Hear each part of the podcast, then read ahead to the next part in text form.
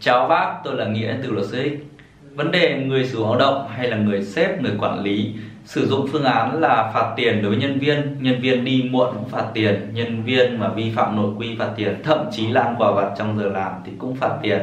Sếp thì luôn coi đây là một cái hình thức kỷ luật, một hình thức mà khiển trách để đánh vào ý thức của nhân viên để lần sau tránh tái phạm. Tuy nhiên thì ờ, sẽ có rất nhiều người đặt ra câu hỏi rằng là liệu hình thức này thì có đúng theo quy định của pháp luật hay không? Hay nói một cách khác là người sử dụng lao động sẽ có được có được quyền là phạt tiền đối với nhân viên của mình hay không?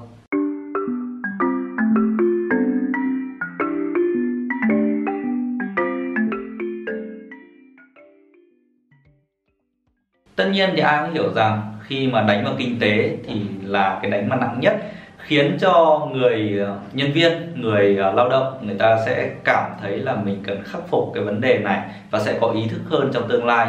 Tuy nhiên thì phương án này theo quy định của pháp luật mà cụ thể là tại Bộ Lao động năm 2012 thì không được phép. Tức là những phương án mà để sử dụng để kỷ luật người lao động sẽ có là khiển trách này, sẽ có là chậm nâng lương trong 6 tháng này, hoặc là cách chức, hoặc là sa thải, tức là buộc thôi việc. Như vậy thì phương án về phạt tiền của người lao động là phương án không có trong những cái danh mục này. Ngoài ra, việc phạt tiền người lao động cũng là những điều cấm theo quy định pháp luật lao động. Do đó thì nếu người sử lao động, người sếp mà vi phạm thì sẽ bị xử phạt. Vậy mức xử phạt sẽ là như thế nào? Mức xử phạt thì được quy định cụ thể tại Nghị định số 95 2013 Nghị định Chính phủ. Theo đó thì ờ, có thể xử phạt từ 10 đến 15 triệu đồng đối với những trường hợp mà vi phạm. Như vậy thì nếu trong trường hợp mà người sử dụng động mà phạt tiền chúng ta, những người nhân viên thì ờ, chúng ta hoàn toàn có thể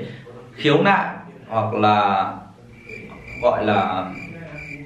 phản hồi lại đối với lại người uh, sử dụng lao động những người sếp của mình rằng đây là quy định sai và đây đây là hành động sai và sai trái với quy định của pháp luật và chúng ta có thể uh, nếu mà tất nhiên sẽ trong nhiều trường hợp thì người sử động sẽ không đồng ý với điều này. Tuy nhiên chúng ta sẽ sử dụng uh, việc là phản hồi trực tiếp hoặc phản hồi qua công đoàn rồi sau đó để bảo vệ quyền lợi chúng ta thì chúng ta có thể lên cơ quan và thanh tra lao động để có thể tố cáo cái hành vi vi phạm luật này. Đây là vấn đề lý thuyết. Còn về thực tế thì ờ, tùy vào các bác các bác có thể xử lý cái tình huống này như thế nào có thể là các bác có thể cho qua cái số tiền này, hoặc các bác có thể là cảm thấy bức bối quá hãy lên cơ quan. Tuy nhiên thì chúng ta phải cân nhắc những cái hệ quả pháp lý hoặc hệ quả đằng sau khi chúng ta thực hiện hành vi này. Liệu nó có bảo vệ được đúng quyền lợi của chúng ta hay không thì cái đấy chúng ta cần cân nhắc.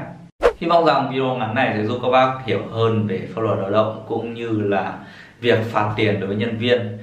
nếu những câu hỏi vẫn còn thắc mắc khác hoặc những cái phản hồi thì các bác có thể comment hoặc inbox của tôi qua địa chỉ là fanpage luật sư X hãy like, share, subscribe kênh và ấn thông báo để ủng hộ. Xin chào và hẹn gặp lại.